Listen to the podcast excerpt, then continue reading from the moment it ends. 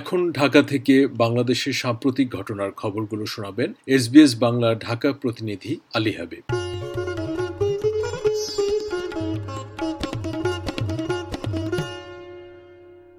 Search কমিটির কাছ থেকে নামের প্রস্তাব পেয়ে তার ভিত্তিতে সবার কাছে গ্রহণযোগ্য একটি নির্বাচন কমিশন গঠনের আশা প্রকাশ করেছেন রাষ্ট্রপতি মোহাম্মদ আব্দুল হামিদ। নতুন নির্বাচন কমিশন গঠনে রাষ্ট্রপতি গঠিত সার্চ কমিটির সদস্যরা গত বৃহস্পতিবার সন্ধ্যায় বঙ্গভবনে রাষ্ট্রপতির সঙ্গে দেখা করে তাদের সুপারিশ জমা দেন। প্রধান নির্বাচন কমিশনার ও অন্যান্য নির্বাচন কমিশনার নিয়োগের জন্য দশটি নামের সুপারিশ করেছে সার্চ কমিটি। এর মধ্য থেকে একজন সিইসি সহ অনধিক পাঁচজনকে নিয়ে নতুন ইসি গঠন করবেন রাষ্ট্রপ্রধান। যে কমিশন দ্বাদশ সংসদ নির্বাচন আয়োজন করবে।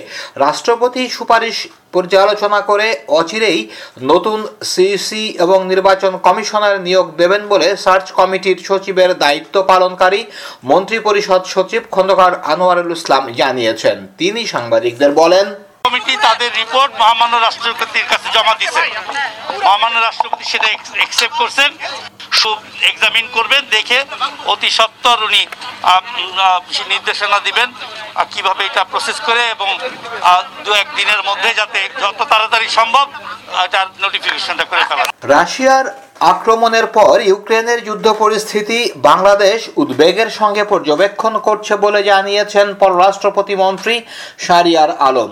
এই যুদ্ধের প্রেক্ষাপটে বাংলাদেশ সরকারের অবস্থান ব্যাখ্যা করে, গত বৃহস্পতিবার শারিয়ার আলম বলেন যে কোনো রিজিয়নে বাংলাদেশ বিশ্বাস করে যে শান্তি ও স্থিতিশীলতা খুবই গুরুত্বপূর্ণ এবং সেটা কেবল ওই অঞ্চলের জনগণের জন্যই নয়।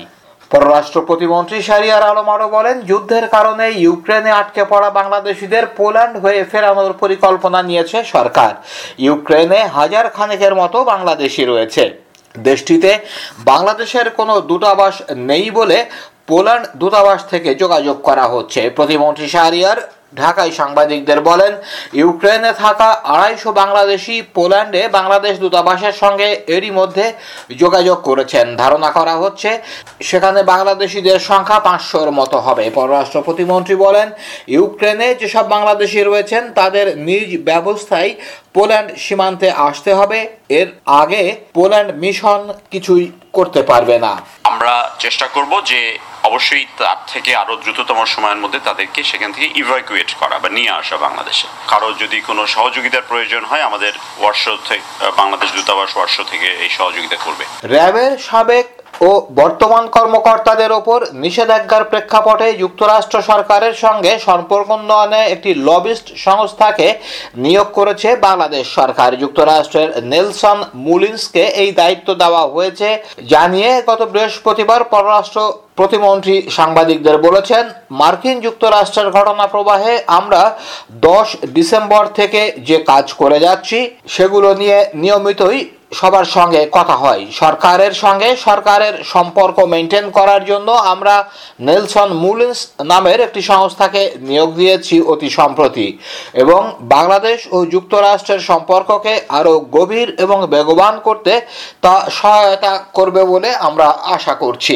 Government to government relations maintain করার জন্য আমরা নেলসন মুলিন্স নামের একটি সংস্থাকে নিয়োগ দিয়েছি অতি সম্প্রতি।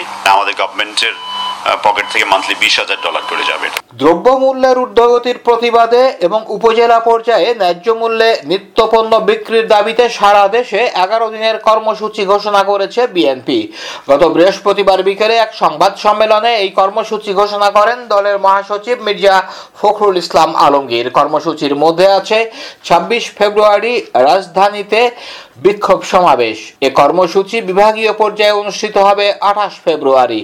জেলায় দুই মার্চ এবং উপজেলা পর্যায়ে পাঁচ মার্চ।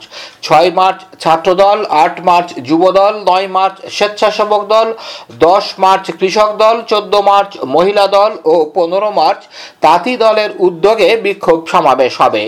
এছাড়া বারো মার্চ বিএনপির উদ্যোগে সারা দেশে ইউনিয়ন এবং ওয়ার্ড পর্যায়ে হাটবাজারে হাটসভা, পথসভা ও লিফলেট বিতরণ করা হবে। মির্জা ফখরুল ইসলাম আলমগীর বলেন বহুমূল্যের উদ্যোগতির প্রতিবাদে আমরা কর্মসূচি নিয়েছি। আগামী ২৬ তারিখে ঢাকা মহানগর উত্তর ও দক্ষিণ বিএনপির উদ্যোগে বিকাল দুইটায় বিক্ষোভ সমাবেশ। আঠাইশ ফেব্রুয়ারি বিভাগীয় সদর মহানগরে বিক্ষোভ সমাবেশ। টিসিবির ন্যায্য মূল্যের পণ্যের ট্রাকের সামনেই দেশের মানুষের প্রকৃত অবস্থা দৃশ্যমান বলে মন্তব্য করেছেন বিএনপির স্থায়ী কমিটির সদস্য নজরুল ইসলাম খান। বৃহস্পতিবার এক মানববন্ধন কর্মসূচিতে তিনি বলেন, আমাদের পরিকল্পনা মন্ত্রী বলেছেন যে প্রতি রাতে আমরা ঘুমিয়ে ঘুমিয়ে বড়লোক হয়ে যাচ্ছি টেরি পাচ্ছি না। বিএনপির স্থায়ী কমিটির এই নেতা বলেন, আগে শুনতাম মানুষ দরিদ্র হয়, না হয় নিম্ন মধ্যবিত্ত হয়, না হয় মধ্যবিত্ত হয়, না হয় উচ্চবিত্ত হয়। আর এখন অর্থনীতিবিদরা বলছেন, এখন হয় নিরঙ্কুশ দরিদ্র হত দরিদ্র চরম দরিদ্র এবং দরিদ্র। অর্থাৎ দরিদ্র চারটা ভাগে ভাগ হয়ে গেছে। এতই দরিদ্র মানুষ যে তাদের এক ভাগে রাখাই যাচ্ছে না। পত্রের দাম যে হারে বাড়ছে তাতে উপার্জন কোনো কাজে আসছে না। সব কিছুর দাম বেড়ে যাচ্ছে। যে আমরা খুব শিগগিরই এই ব্যাপারে আন্দোলনে যাব, রাজপথে আসব এবং আমরা দেশের সব গণতন্ত্রকামী জন রাজনৈতিক দল, সংগঠন, প্রতিষ্ঠান, ব্যক্তি, সবার কাছে অনুরোধ জানাচ্ছি দ্রব্য মূল্যের ঊর্ধ্বগতি রোধের আন্দোলন করি।